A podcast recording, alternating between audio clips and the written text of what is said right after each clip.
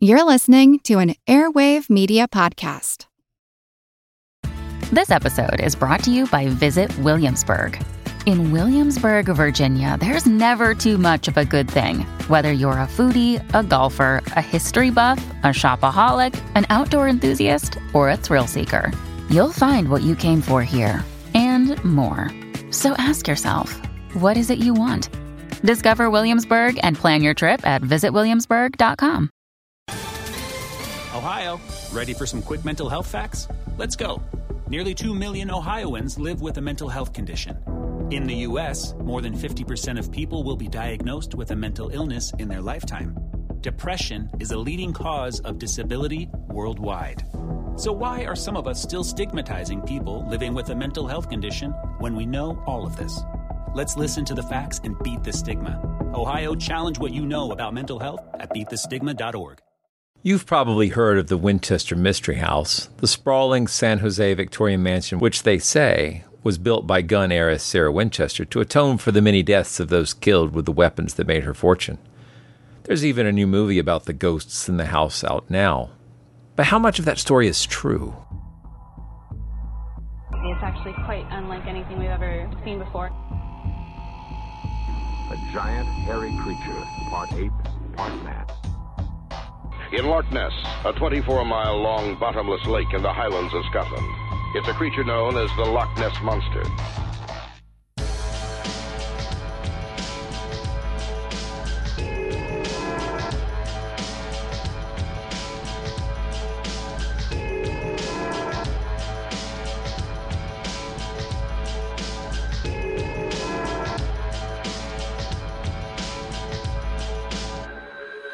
Monster Talk.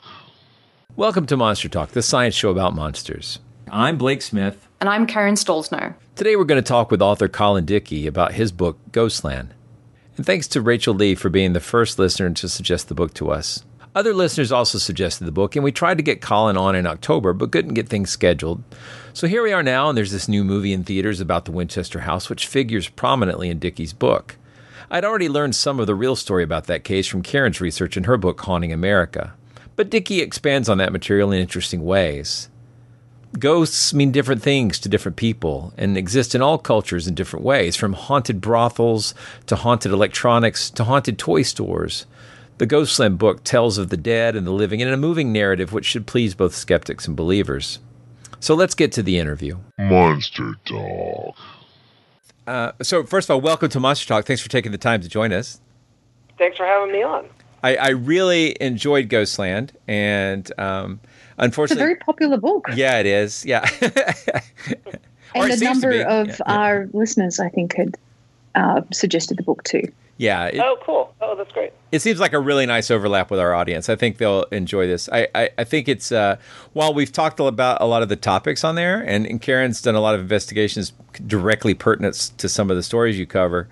Um, it it it treats them in a very poetic way. I think it's nice. So um, yeah, we'll uh, continue to make compliments interspersed throughout the interview. I'm, I'm not going to object. This is all going fine so far. No, no problems here. Well, could we ask you for a little bit of an introduction? Could you tell us a bit about yourself?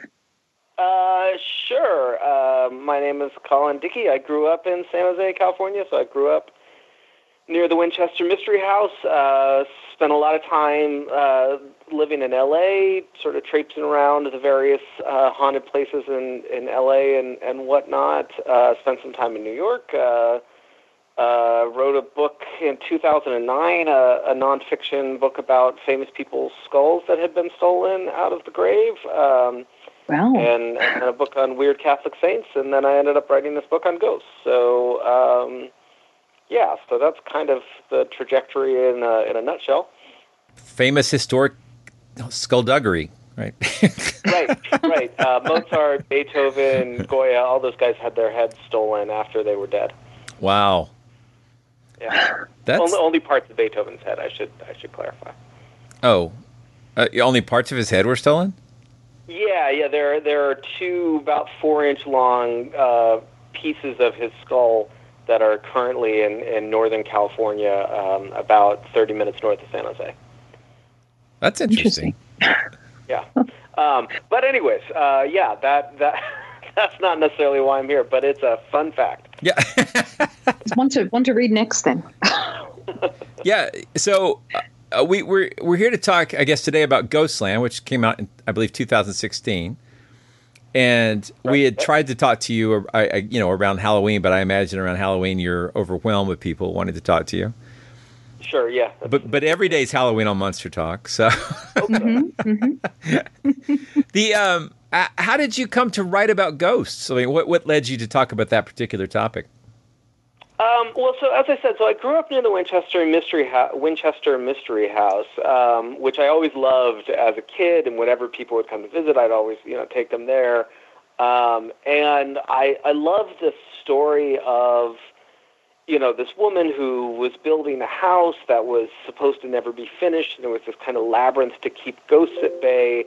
Um, you know, that ghosts that had been killed by the Winchester rifle, and I, I thought, wow, this is such a, an amazing story, and what a what a fascinating biography uh, it would be to write a you know biography of Sarah Winchester. So actually, you know, uh, about 2009, right after my first book came out, I sort of started doing research, thinking I could just sort of kind of write a, a quick biography of Sarah Winchester and, and found out that uh, much of the, the story, at least the story that you get on the tour, is is not based in, in fact um, and is, is somewhat of a of an invention. And I, you know, I went from being sort of you know disillusioned, sort of, uh, to being kind of doubly intrigued. You know, the, the question was then, you know, not you know uh, necessarily you know what is the true fact, true story, so much as you know why did this why did this story, why did this myth, why did this fable take on, uh, you know, such a life that you know it it you know has lasted for almost 100 years now, and it's influenced, you know, everything, everybody from uh, Walt Disney to Stephen King, and I, you know, I, I just got really interested in why this house, why this mythology, and I I started to broaden it from there, and sort of just ask that question, you know, why do some houses, some hotels, some prisons get a reputation for being haunted and others don't.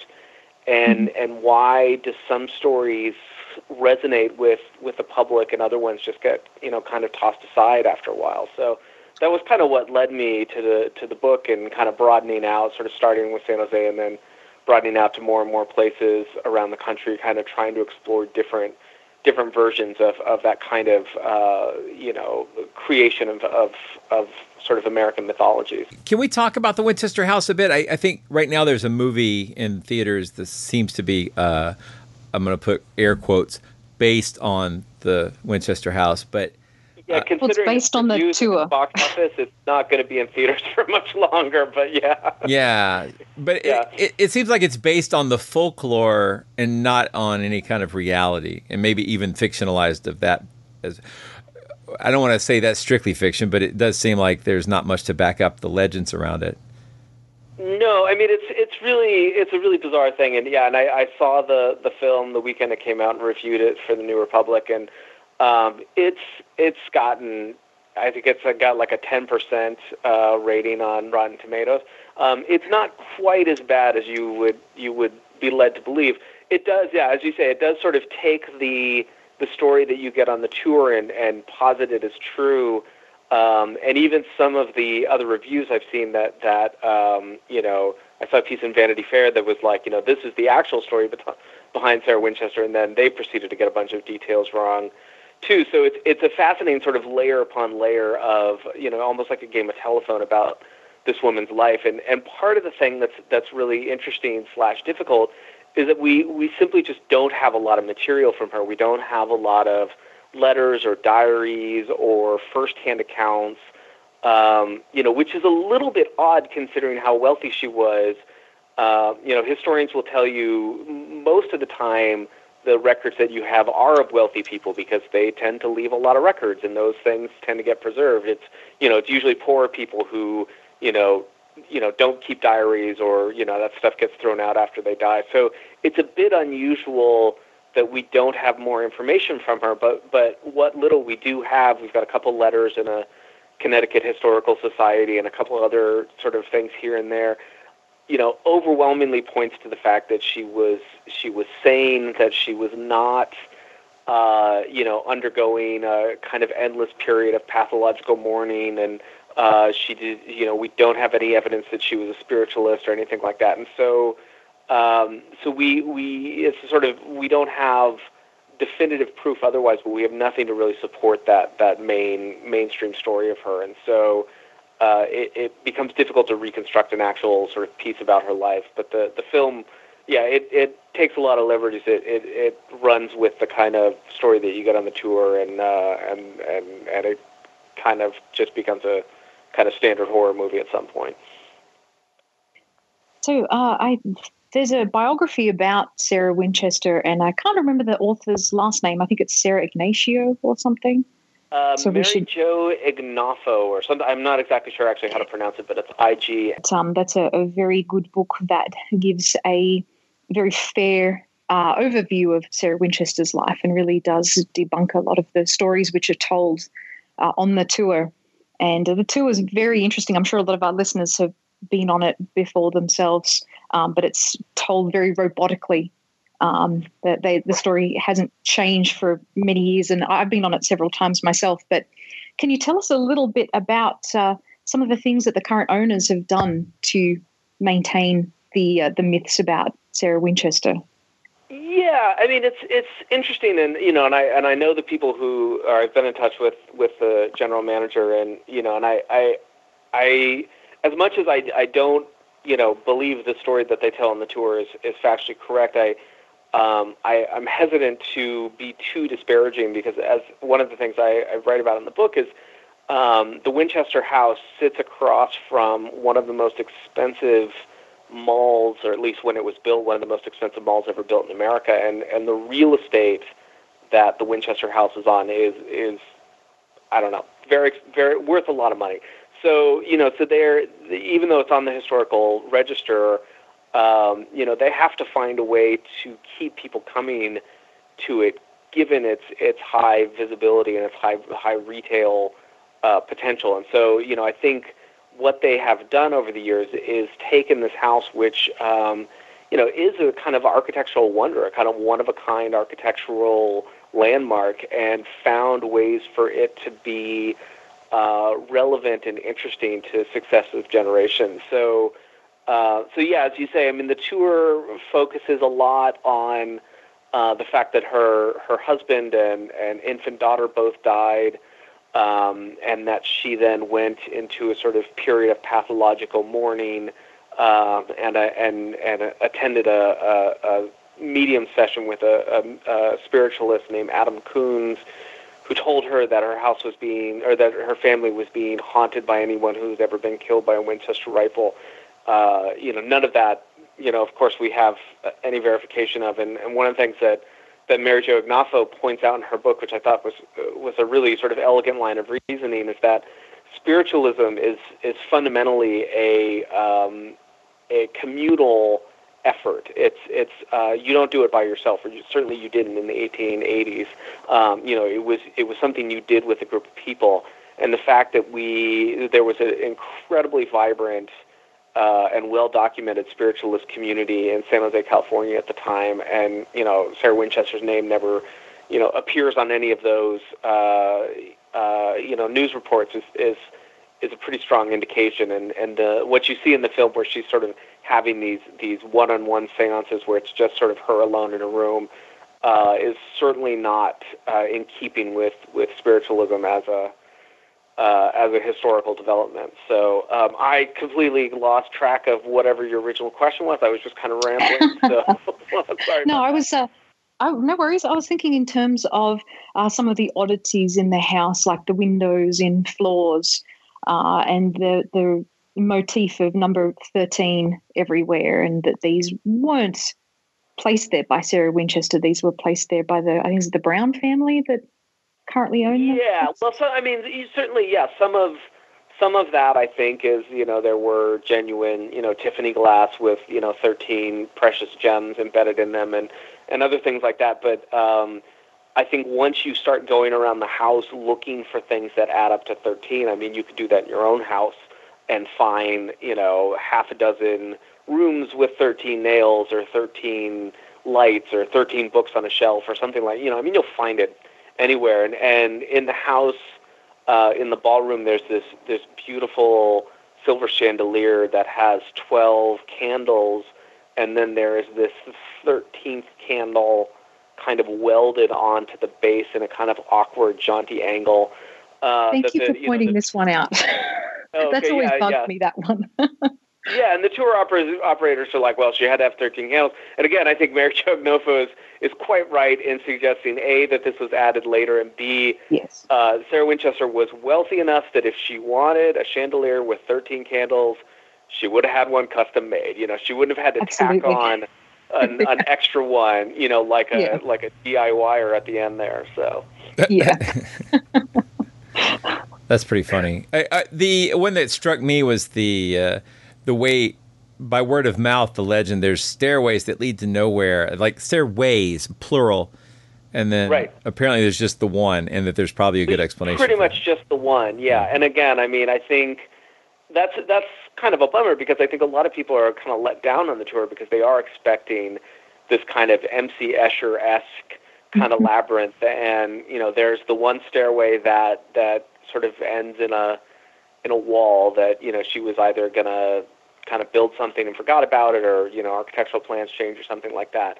Um, you know, there's a couple of other. There's a, a closet where it seems pretty clear they just removed the floor um, because it opens up onto the kitchen below. So there are things like that where you know the, you could see them just sort of making kind of minor modifications so that they could play it off as this kind of labyrinthine house. But I think, again, I mean, for me as a um, you know just as somebody who's who's you know taken a dozen dozen or so tours in that place, I mean, I feel like the house is cool enough as it is, just standing on its own. I mean, this is actually the, thing that I, I quite like about the Winchester movie is as silly as a horror movie it, it is, you know, they had access to the house and they, they shot within the house. And so, you know, you, you get these really great tracking shots um, of the house that, you know, you, you're never going to see on a tour. You know, you're never going to be able to sort of hover over like a, like you're in a drone or something. And it really kind of brings the house alive just through the cinematography in a way that I like. Would you say that was worth the price of admission? Well, I'll go read your um, review. We'll put a link to your review in the show notes. yeah, as I said, um, m- maybe maybe catch it on Netflix. I don't know. Maybe maybe it's not worth the price of you know fifteen bucks or whatever. But um, but you know, it's it's there are worse films out there. You know, I, I I'll say that. So, It's cheaper than going to the Winchester Mystery House, that's for sure. that is also true. Wow. yeah, 'cause the tour is not cheap. No. I only, I've But only, it is- sorry, I was, I was going to say I only been out there once, and I, I just couldn't make it work with my time schedule. But I really wanted to go visit. Uh, Oh, you'll the- have to do that. Yeah, the thing to do if you really want to weird it up is to um, take the tour at the Winchester Mystery House, and then while you're still buzzing from the endorphins, uh, drive over the five minutes to the Rosicrucian Museum, which is also in San Jose, and is, uh, if you're not familiar, it is an Egyptian temple in the middle of the suburbs. It is it is built to look exactly like an ancient Egyptian tomb, and it's filled with all these um, Egyptian artifacts. And um, it's just sitting there, surrounded on all sides by these little unassuming suburban tract homes, and it's it's a totally bizarre place. Um, and uh, you can you can do both of them in one day, and, and really get your fill of all the weirdness that San Jose has to offer. Nice. Lots of weird stuff in San Jose. While reading your book, you, you, I think this site in particular and some of the others figure into this concept of dark tourism. While you were doing your research, did you notice any trends around this sort of rise of dark tourism? Yeah, I mean, uh, you know, yeah, as you as you hinted at, I mean, I was really interested in the way in which different historical sites have really tried to keep themselves relevant, and so, um, so the Merchants House Museum in in Manhattan is another place that, you know, has been open to the public as a as a sort of historical tour uh, since I think the 30s, but um, only recently has it started really embracing you know the the stories of it being haunted and sort of bringing in you know ghost tours and and things of that nature and um again i think part of that is because real estate in manhattan is uh, really valuable and if you want to keep a historical site open you've got to find ways to you know, pay the bills and whatnot. But I also think that it is a sort of evolution over time into people figuring out that um, this kind of tourism is a way of interacting with the past that um, you know I think more and more people are, are kind of open to and receptive to. I mean, it's often frustratingly a kind of distortion of the past, but it's still uh, you know I still think there that people have that genuine desire to sort of interact with the past in a, in a kind of different way. And so you know for the book I I went to a bunch of different places, you know, Salem, Massachusetts, and New Orleans. I took a lot of ghost tours, and some of them were really fantastic, and some of them were pretty unbearably hokey. Um, but you you see this kind of almost kind of ad hoc strategy um, from place to place where people are sort of experimenting with, you know, how how does the public sort of like see this building, and how do they what kind of stories will resonate with the public and and what uh, what do they what do they hope to get out of you know two hours walking through an old house and I think that's a really kind of fascinating uh, story particularly because it changes so much from place to place. So, what are some of the places that you went to in New Orleans? Because it's very rich in folklore and stories, and I'm just curious about which places you went to and what you found. Yeah, I mean, New Orleans is so filled, and, and an early problem I had was sort of trying to figure out how to keep it all narrowed down. Um, one of the places that you know is, is most famous and is, is very much not open to the public is the LaLaurie Mansion, um, which uh, got sort of roped into a season of American Horror Story. Um, you know, this this woman who supposedly uh, you know kept these these slaves that she tortured and sort of did horrible, unethical ex- medical experiments on. Um, and it, you know, after she and her husband were sort of driven out of town, um, it kind of, you know, changed hands over the years. It was a tenement slump for a while, and that's when, you know, these young kids started getting the idea that they could charge people a nickel uh, to to see ghosts in the in the attic, and you know that involved you know one of their friends dragging chains around the attic and making spooky noises um, you know, it was for a time. It was a, a, a boarding school, or not a boarding school, but a, a public school that was sort of involved in a in a race riot. Um, you know, over the years, it's uh, you know it fell into sort of various private hands. It was owned by Nicolas Cage, the actor, um, who lost it in foreclosure, and um, now it's owned by, from what I was told, it's owned by somebody from Texas who is not there very much of the time, and so mostly it just sort of sits empty. And uh, you know, it's uh, the ghost hunters I talked to, all of them are salivating to get inside of it, but none of them could. So I, you know, I, I, I did a lot of research and a lot of time with the LaLaurie Mansion, and and and then the other place, kind of on the other end of the spectrum, that I I spent time with. Uh, was uh, Charcoal's Burgers, which is a high-end burger joint um, in the Magazine District, and uh, you can you can get all manner of uh, bison and alligator and turkey burgers with all sorts of toppings and local craft beer, and it's it's haunted uh, by a woman who was killed during Hurricane Katrina. Uh, she was hit by a, a drunk driver, and her body was uh, left out in the street for um, you know a couple days just because uh, things were so out of control during Hurricane Katrina, and the the emergency services were just completely non-functioning, and so so Charcoal's Burgers uh, has uh, over the years been thought to have been haunted by by this woman's ghost, and so I tried to kind of kind of pair those two those two buildings as kind of two different ways that New Orleans has has responded to its own history, uh, you know, particularly its own tragedies over the years through telling these stories of, of haunted places. And I guess had I had I more time, I could have done a whole book on New Orleans because there's so many fascinating, uh, supposedly haunted places in that in that town. There's your next book. I guess so. Yeah. If anybody gives me any more money to write another one of these, I've got a whole other slew of places I'd like to go. But uh, as of yet, nobody has come forward. So it's very interesting to hear about uh, newer ghosts because we uh, just often associate with New Orleans just the older stories and are going back hundreds of years. So it's interesting to hear that new stories are being created all the time there.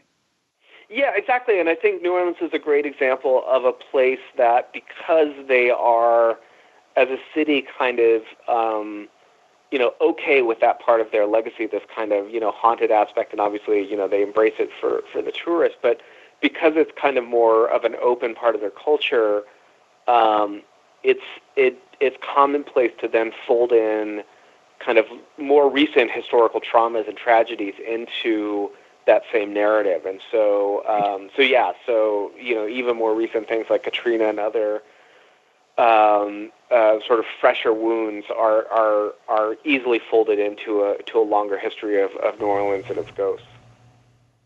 I thought it was really interesting because the whole book you talk about a lot of different geographical places and a lot of ghost stories and you talk about what the evidence is that supports it and, and what seems to be legend but you clearly are not going around just to debunk the ghost stories and you're it's not exactly like you're precisely celebrating them you're, you're it's but but you it's I, I found it incredibly compelling. It's really a really good book. Uh, can you what what drove you to take this particular angle on on the on these stories?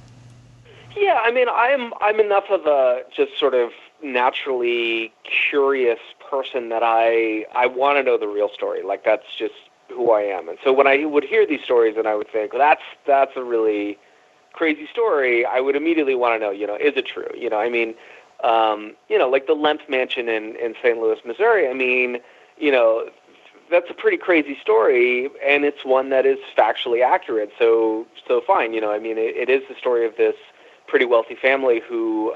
Um, you know, over the space of a couple decades, uh, multiple members of the family all committed suicide for, for different reasons and at different times. And so the house is supposedly haunted by, you know, this family that were all kind of driven to, to suicide. And, um, you know, and, and so it's, so that, that is, you know, unlike the Sarah Winchester story, that actually happened. And, um, you know, so, I, so part of me is just sort of fascinating with, you know, what is the true story? What, what do we know about these places?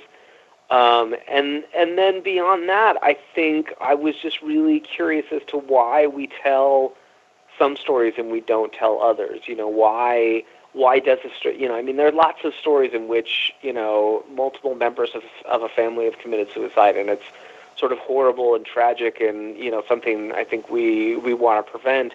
But here's one case in which it's sort of oddly celebrated, or at least not celebrated. It's sort of drives the the history of this house. And I was you know what you know why? You know is it because these people were wealthy? Is it because um you know you know what what is it about these people that that has taken this sort of family tragedy and blown it up into um you know I guess you could say a tourist attraction? And so you know and, and I and then I was sort of equally interested. I mean you know I went to Richmond, Virginia, you know, which is one of the most haunted cities in America, and I was, you know, just gathering up all the the various ghost stories about, you know, downtown Richmond, just kind of, you know, figuring out what was there and what trying to make sense of what they all meant, and and uh, it just sort of suddenly struck me at some point that every story that I was reading uh, involved white people, and I thought, you know, this is this is the heart of the Confederacy.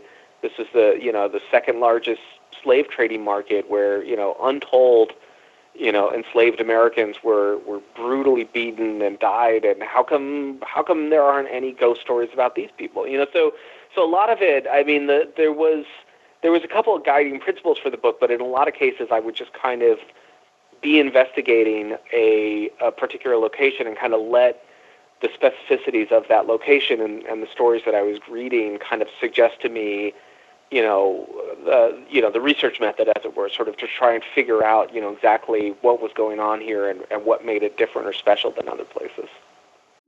Hello, I'm Paul Giamatti. And I'm Stephen Asma. Each week on Chinwag, we dig into the weird topics you wonder about, that you care about, the stuff none of us are totally sure of, like the Bermuda Triangle, Mothman, consciousness, philosophy, UFOs, ghosts, or, say, Bigfoot. So who's to say that there's not alien species that are Sasquatch? Like I'd seen a ghost and I would hear something walking and breathing. Maybe every path is right. I will accept as a premise that every path is right. That is a face on Mars, eyes, nose. It kind of looked like Wilson the volleyball. Some people enjoy the waves or whatever uh, crashing, and I enjoy listening to a quantum physics audiobook. I do think there are many things in the world that we just don't understand and probably won't understand. That's our whole show. So join us every Wednesday on all major podcast platforms and find us on Instagram, TikTok, and Twitter at ChinwagPod and Wagon. We've got a podcast recommendation I think will be really fun and or useful for Monster Talk listeners. I Know Dino, the big dinosaur podcast. Studying dinosaurs can teach us about the prehistoric world, but also the world of today. For example, migration patterns of dinosaur lineages can tell us about the Earth's changing continents. Climate models of dinosaur ecosystems help us understand global warming. Studying dinosaur diets can help show the link between plant and animal evolution. Talk about paleo. Hmm. In many dinosaur injuries, paleopathologies are the first known occurrences of diseases. A new episode of I Know Dino comes out every week with new dinosaur discoveries you won't hear about anywhere else. You can find I Know Dino on Apple Podcasts, Spotify, or wherever you get your podcasts. Uh, you, you mentioned the uh, the most haunted city or one of the most haunted cities in America. Did you find, as I've usually found, that most cities claim to be the most haunted in America? Yeah, exactly. Yeah, sure. Yeah, I mean, New Orleans will claim it. Salem, Massachusetts will claim it. Uh, yeah, Richmond will claim it. Uh, Savannah, Georgia claims it. Yeah, so it's it's pretty common. And again, it's because I think at this at some point people realize that there is a, a tourist market to be made, and so you know it's it gets folded in just like everything else in, in a in a city's sort of boosterism. Yeah, we don't have a good uh, uh, spiritual census to really get the hard numbers, do we? right. Exactly. Yeah. No. Exactly. And what would qualify? And yeah. Yeah. So. Uh, so you mentioned uh, Salem. What did you find there? Um, yeah. I mean, Salem is is bizarre. Have you have either of you been up up that way? Not Unfortunately, yet. I haven't. I've always wanted to go there, but Me no, I haven't made it. I want to do this sort of combination H.P. Lovecraft witchcraft tour at some point in my life. Yeah, well, so Salem, um, again, I mean, it was, you know, home to this, you know, historical injustice and then, um, you know, kind of moved on with its life. And then in the 19th century became, the for a time, the wealthiest city in uh, in the country uh, because of they because they had a really strong shipping uh, industry and, and were importing and exporting a lot of um, cotton and other things. And so, um, and then in the 20th century, it, it started to sort of go back to this kind of legacy of the Salem witch trials, and it, it decided to um, sort of capitalize on this in this very weird way. And so, um, so the the police cars all have a, a witch and a broom on the on the door, and the town logo I think is a, a witch and a broom, and uh, there are there are all sorts of these you know hokey uh, you know crystals and incense shops all around the the the, the town, and you can get your your fortune read, and um, you know lots of just sort of kind of hokey new age tourism stuff, and then um, some very um, heartfelt and serious commemorations of these people who were innocently executed, and it's it's very bizarre. It was very hard for me to uh, kind of balance those kind of competing emotional registers. You know, I mean, it was very. You get kind of quickly annoyed by uh, the statue of Samantha from the show Bewitched. Um, you know, and then and then a block over, you're sort of you're you're faced with the legacy of, of these men and women who were killed and, and, and the enormity of the weight that, that is sort of bearing down on you. And so, so we found it to be a very fascinating, strange, uh, strange place to visit. Um, and also, it's just a lovely little New England town with a great museum, and uh, you know, it's a, it's it's it's an it's an odd but nice place. So, I guess they've recast their image. yeah, and the, you know, and it's and they seem to be really sort of, um, you know, I mean, what I what I think I sort of I, I finally sort of decided about about Salem is that it's a place in which um, we we have an awareness of history, but very little sense or engagement with what that ha- history actually means. You know, we we we throw. I mean, especially you know you know now. I mean, you see the the phrase witch hunt being thrown around almost on a daily basis, and so we uh, you know as Americans have a really quite uh, cotton to the idea of of witch hunts and and whatnot, and yet we also sort of um, strangely kind of celebrate the witches of Salem as though they might have actually had supernatural powers. You sort of see this, you know, in everything from Longfellow's poems about about the Salem witch trials to the aforementioned Bewitched. You know, I mean, we sort of want to believe that witches actually are supernatural. It's it's just very confusing. It's a very bizarre muddle of of responses to this this historical incident, and uh, you know, different people sort of have a different reaction to it. And I, um, you know, it, it, so it was an interesting sort of cognitive experiment to try and sort of parse all these different ways in which the term witch was being used in and around the, the town of Salem. Because it reminded me of uh, the sort of way that, that Disney has taken like the Grimm fairy tales and turned them into these sort of sweet and friendly family movies. But if you go back and read a lot of the Grimm fairy tales, they're brutal and horrific. And it's like we've sort of sanded off all the rough edges and reinterpreted it to be something completely different from what the original source material was.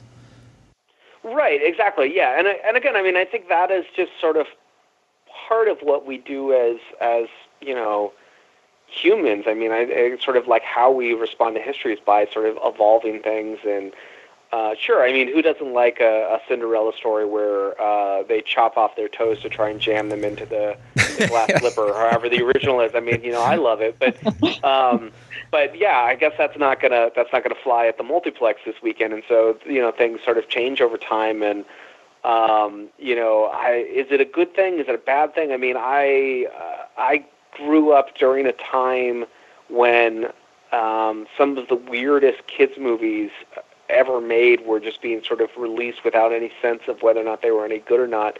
Um, and and they were all pretty traumatizing, but I you know I loved them, and they they really sort of sharpened my my imagination in a way that you know the Little Mermaid or the Lion King wouldn't have done in the same way. So um, so you know I mean I, I I like the weird stuff, but I I get that it sort of has to change over time, and I get that that people will take different things out of the history that they want. I mean that's that's just sort of the nature of of the changing sort of generations. I was just going to comment that it was probably something you found with most of these places that you investigated that kind of bit of sweetness of uh, that blend of tourism and humor about the place and the tackiness and uh, blended in with the history and the seriousness about what truly went on in that place. Yeah, it, yeah, it is. You're right. It's. I mean, it was most acute in Salem, but you find it everywhere. You find this uh, kind of mixture of, you know, here's a horrible tragedy in which somebody was brutally murdered, and also here's a fun T-shirt that you can get about said brutal murder.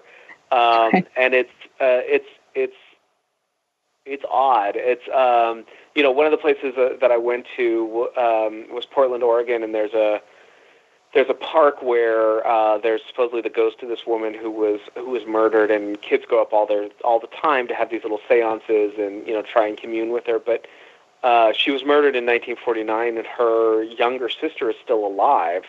Um, you know, and I interviewed her younger sister, and, and you're you're talking to this woman about you know her personal tragedy, about um, you know the the you know I mean she she recounted to me I don't think I put this in the book, but she recounted to me when uh, her sister's murderer uh, finally got the chair, um, and you know, and her mother talking about how you know now he's not going to harm anybody else, and you know, her mother breaking down and crying, and now you know this woman who is in her, I guess she's probably in her seventies or eighties, you know, she you know crying on the phone with me, and you you get the sense like this is not this is not a uh, necessarily a joke for for people, especially with these newer stories. And and so, mm-hmm. you know, with the book, I really tried to kind of walk that line. Like I didn't want to be a complete killjoy because I, you know, I I get that.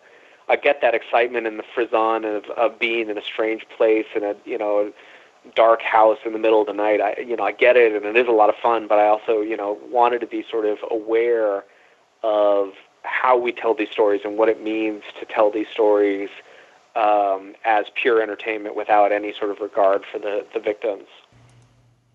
Yeah, and you talk a lot about the the real horror stories are often like completely hidden by these ghost stories, and this is a good example. And then some of the slave stories.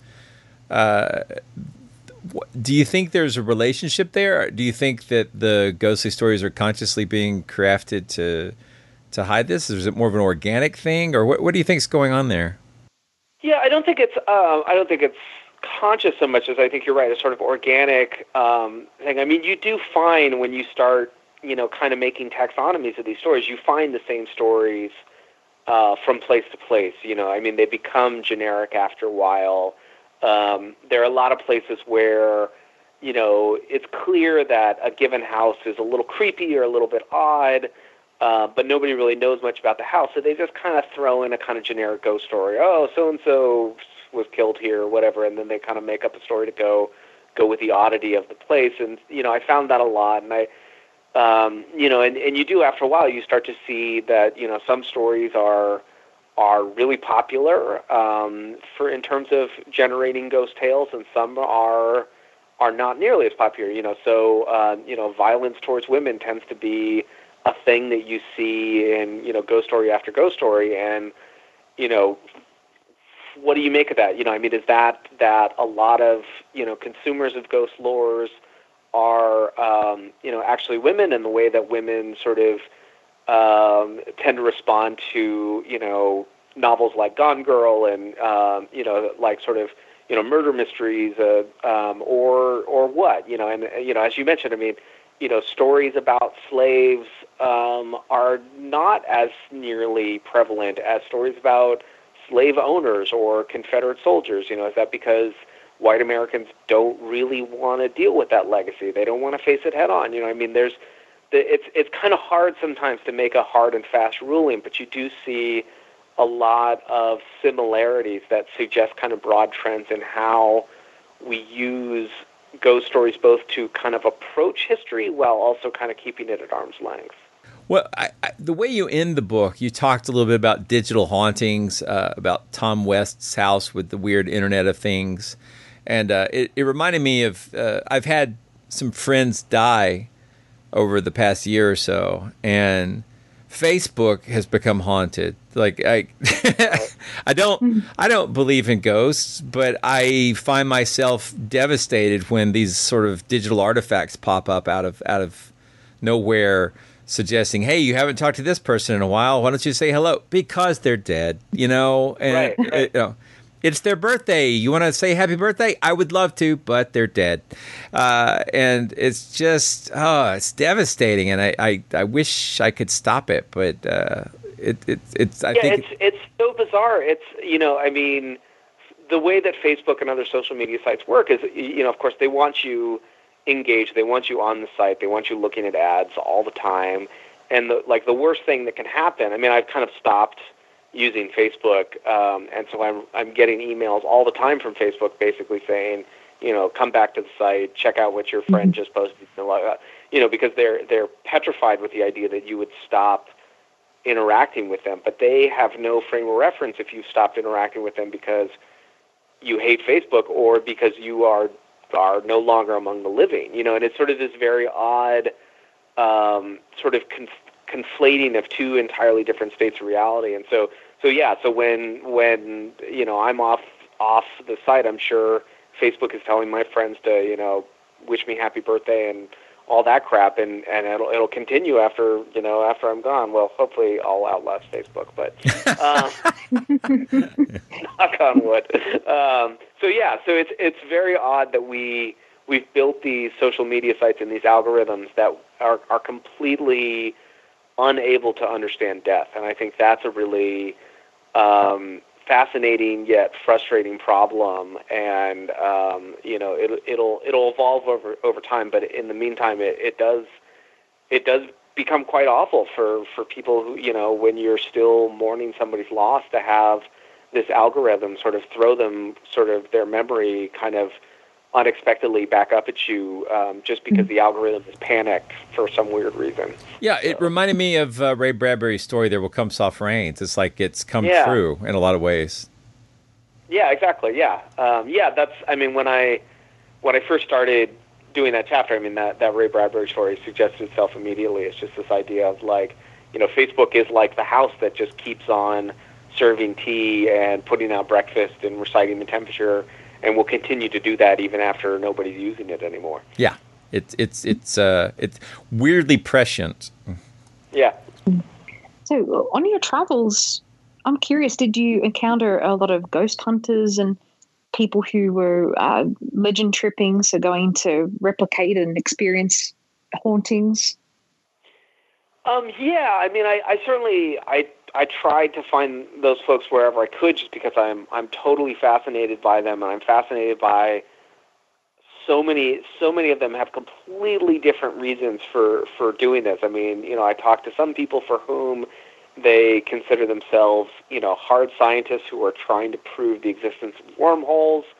Um, I talked to other guys for whom ghost hunting was clearly and you know clearly these like two guys this was their way to have fun away from their wives on the weekend and so they would go out and hunt ghosts and then they go to a strip club. You know like it's sort of like like everybody seemed to have a kind of different reason for for doing that and and so it's it's such a bizarre subculture. I did kind of run afoul of some rival factions in the los angeles ghost hunting community and uh, got accused of of uh, being a, a, a mole trying to undermine some sort of ghost hunting group. So after that happened, I kind of had to be a little bit more circumspect about how far I, I got involved with these folks. But I, yeah, I, um, you know, whenever I would go to a place, I would, I, in addition to you know doing whatever history I could, I, I would, you know, do a Google search and figure out who was giving tours, what were the local paranormal communities, who was available, and who, you know, who would have coffee with me and talk to me about, you know, what they did and why they did it.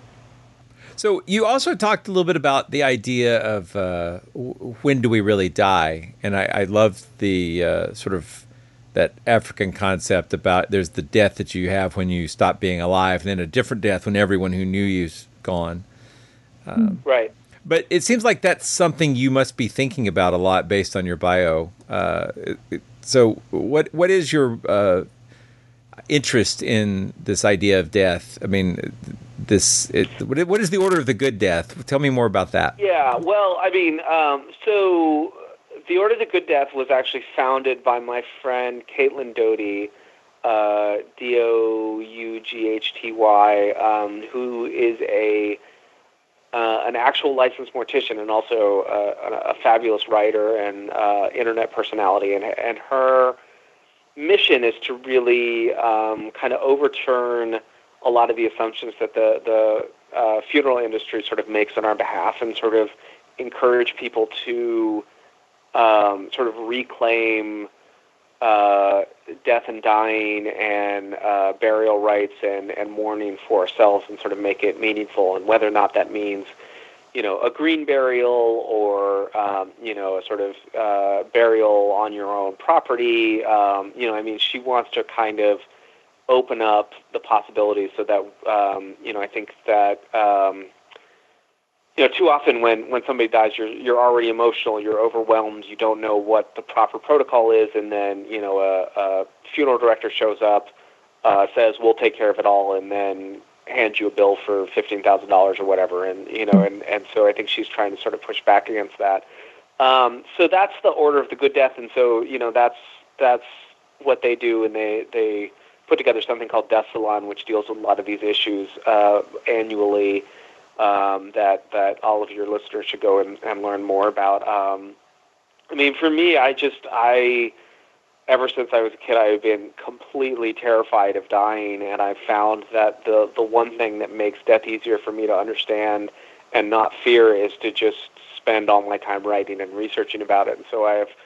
Um, you know, in, in many ways, this has just become a way for me to sort of, again, kind of explore kind of how how we face death, um, how we process it, how we mourn, how mourning changes over time. Um, you know, I mean, why did the Victorians have these elaborate rituals of mourning, and uh, you know, why why does Mexican culture have this fabulously colorful uh, Day of the Dead sort of tradition, and you know how do you know what how do these things sort of change in time and place? And um, I just remain perpetually fascinated by, by this, and I think the the exploration of ghosts is yet one more avenue because you know I mean uh, you know as you say with with Facebook and whatnot, I mean this is ghosts are another way in which we we mourn and another way in which we process the dead, and um, you know the amount of people who have told me stories about you know, seeing the ghost of a loved one and then finding a way to make peace with them and then having that ghost sort of, um, you know, disappear. It's sort of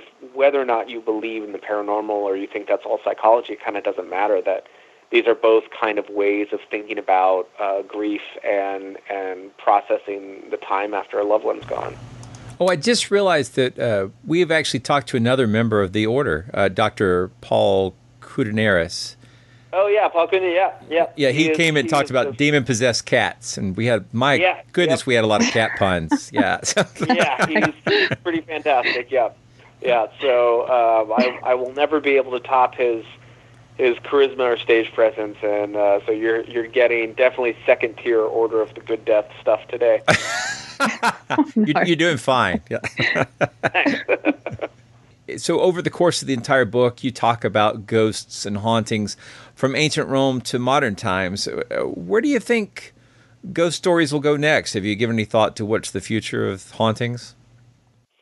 Um, you know, I, I think we've we've hit on it already. I mean, I think the way in which um, you know the digital landscape is going to become the commons of the future, right? I mean, ghosts used to, you know, they used to haunt the town square. They used to haunt, you know, the local bar. They used to haunt the local cemetery. And now, you know, we're congregating, you know, on Facebook, on Instagram, on Twitter, and um, more and more, I think we're going to find ghosts following us there. And so I think in many ways the future is how these algorithms, how these social media sites, and how these other sort of electronic forms of communication will will process our relationship to the dead. Uh, so I think that's going to be really fascinating, and I have no idea what it's going to look like. So another place I haven't been to, uh, the Mustang Ranch, and you talk about this in your book. Can you tell us a little bit about the the hauntings associated with that? I didn't know it was meant to be haunted by who or what. Yeah, I mean, I was actually sent there uh, by a um, like a, a men's magazine. I guess in Britain we would say a lads magazine because it's not quite wasn't quite pornographic per se, but uh, I was sent there to to profile the owner, and um, and the the profile got canned. But I I spent two days with um, with these these women who work there and the the management. And and just as a side note, uh, the the madam mentioned in passing that, that the Mustang Ranch was incredibly haunted, and so I you know I kind of kind of had some time to kill, so I just started plugging people with questions about the ghosts in the Mustang Ranch, and um, it's it's haunted. Uh, most people would say by um, uh, what's his name, Oscar uh, Ben. Oh, I'm gonna blank on his last name. Uh, he was a he was a he was a boxer. He was an actual professional boxer who was Bonavena. That's right. So he supposedly haunts the parking lot, but of course the Mustang Ranch has been literally picked up and moved to its current location. It was somewhere else originally. So the the odd thing is that he's managed to follow the house to uh, to its new parking lot, and he haunts that new parking lot. Um, you know what I what I was really interested when I was talking to the women who work at the Mustang Ranch is um, you know to a person they all described just what an emotionally taxing job it is. I mean these these women um, you know, in addition to all their other talents and requirements, basically are, are working as unlicensed therapists because so much of their work is, is emotional.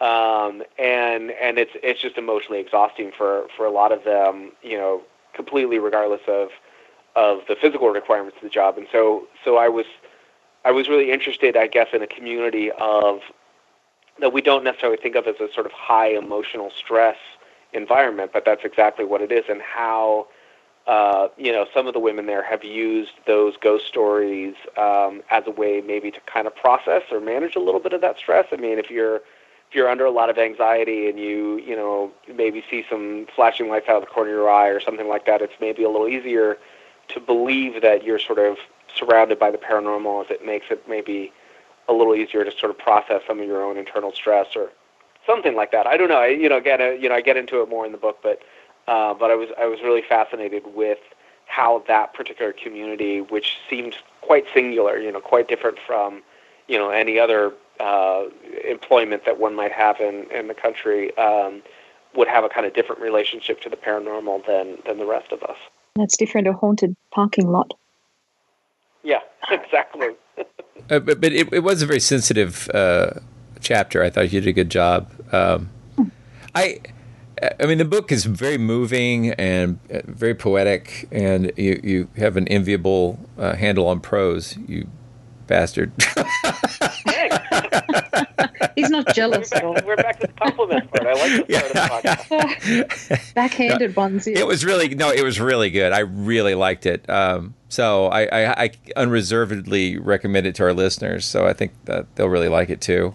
Um, we do try to finish up our interviews with uh, this sort of common question, at least for the first time people come on. So that's uh, what's your favorite monster? Uh, right. So um, I, uh, you know, I was thinking about this, and um, a monster I quite like is the the Japanese no face ghost. Oh, good one. Which uh, you your listeners might know from the Miyazaki movie Spirited Away, but this is a sort of common common ghost. Um, and actually, while it's common in Japan, you don't find it outside of Japan, except that I found it in Hawaii and. Um, if I had had just like an extra couple of weeks and uh, you know a couple hundred bucks to fly to Hawaii, I would have put this in the book. But there was a a drive-in movie theater in in in Honolulu where you would go into the women's bathroom and there would be this woman with long black hair uh, at the sink washing her her hands. And, and when you went up close to her, she would turn to you, and you would realize that she would have no face. That you know, just it was just sort of smooth skin like an egg, um, you know, instead of any facial features. And that's a that's a common uh, Japanese ghost. And what I like about them um, is that they, for the most part, are not out to harm you. They're not out to make your life miserable. They're basically it's they're like pranksters because they they sort of appear, they freak you out, and then they're gone. You know, and that that seems to be the extent of their malevolence is just to sort of kind of freak you out a little bit and then split. So I, you know, that seems like a kind of nice kind of monster. So I'll go with that. I like it. Uh, I'm just left wondering why it, women's bathrooms are always haunted. Right. Uh, oh yeah. I, in Las Vegas, uh, like I was looking at haunted casinos, always the women's bathroom, always haunted. Yeah. Um, yeah. It's No. so that you never have to go alone because I know that's. They have it, but they, they're often haunted by men. That's the, the problem. That's Right, or it's, or it's men just who just have no concept of what could possibly go on in a women's bathroom, so just assume that it's haunted. yeah, I don't know. That's uh, that's. I never really thought about it. I, I is it is it really? Do you, I mean, I know you you guys are like serious, but uh, is it It's actually? a it's a thing, and uh, I yeah I, I can't remember it now uh, for the show notes, but there's some some TV show where they actually do cover, or it could be a, a blog maybe, and they cover women's bathrooms being haunted because it's a it's a stereotype. It's a thing. I've found it a lot too. Everywhere I've gone to, the women's bathrooms always haunted, Interesting. Um, allegedly. alleged. Allegedly, yeah. I uh, tried to look into it. My research stalled. Yeah. oh, it's time to go. Fine. Okay. Colin, thank you so much for taking time to talk to us. Uh, I- Thank you. that was fascinating. it's Yeah, really a good book. Uh, do you want to talk about what you're working on now or what your most recent book is? Uh, yeah, so the book I'm working on now w- is on conspiracy theories and along with UFOs and cryptids like Bigfoot and the Loch Ness Monster. So it's sort of uh, similar in vein, sort of taking another thing that we don't take all that seriously and uh, kind of trying to figure out kind of what is is behind it all. So um, so it'll deal a lot with the Illuminati and the Freemasons and uh, UFOs and Area 51 and uh, Bigfoot and uh, the, the Federal Reserve and a- anything you could possibly want is going to get crammed in there. So that's that's what I'm working on now. So that's why my head is a little. Well, that would be of no interest to our listeners. Gosh, yeah, that's right up our alley. All of that. We're gonna have to have you back. yeah, on the let us know when that's done. That would be fantastic. And Yeah. if obviously if you decide to include a chapter on people who love monsters but are skeptical of them, we'd love to talk to you about that. So, yeah. Oh yeah, well, I mean, uh, definitely. I mean, there will definitely be a lot on on cryptids. So that and and particularly, I mean, I think what I'm interested in is is the relationship between cryptids and and what normally get called monsters, um, and and how that's changed over time. So so yeah, so I can come back and talk about that. Yeah, that'd be fantastic. All right. Well, uh, feel free to mine our archives if you if you want. We've got lots of episodes out there that may have links that would be pertinent to your research. So, That's right. okay. Thank you again, and uh, we'll end this Yeah. call here. And I really appreciate everybody making time today. Thanks a lot. Thank you, Colin. Yeah, thanks Take for care. having me on. This was super fun. Monster Talk. You've been listening to Monster Talk, the science show about monsters. I'm Blake Smith. And I'm Karen Stollznow. You just heard an interview with author Colin Dickey about his book Ghostland. A link to the book and several other items that we talked about will be in the show notes at monstertalk.org. Monster Talk's an official podcast of Skeptic Magazine. The opinions expressed on this show are those of myself and my guests and may not represent the opinions or views of Skeptic Magazine or the Skeptic Society. If you'd like to know their views and opinions, you can just creep into the old sanitarium late at night, turn on your EMF detector, and once you've got that up and running, then you can fire up your digital copy of Skeptic from their online app on your smartphone or tablet device. We hope you've enjoyed this episode of Monster Talk. Each episode, we strive to bring you the best in monster related content with a focus on bringing scientific skepticism into the conversation. If you enjoy Monster Talk, we now have a variety of ways to support the show, all with convenient links at monstertalk.org forward slash support. That's monstertalk.org forward slash support. There we have links to our Patreon pages as well as a donation button. A great way to support the show is to buy us books from our Amazon Monster Talk wish list, which directly helps us with our research. We love used books very much, so don't feel compelled to buy new ones, and we love Kindle, and we can share our digital library with each other. Finally, without spending any money at all, you can support us by leaving a positive review at iTunes or wherever you get your podcasts. Positive reviews help keep us visible in iTunes, which is a great way to help us find new listeners. And please share our show on your favorite social media platforms. Monster Talk theme music is by Peach Stealing Monkeys. Thanks so very much for taking the time to listen to our show.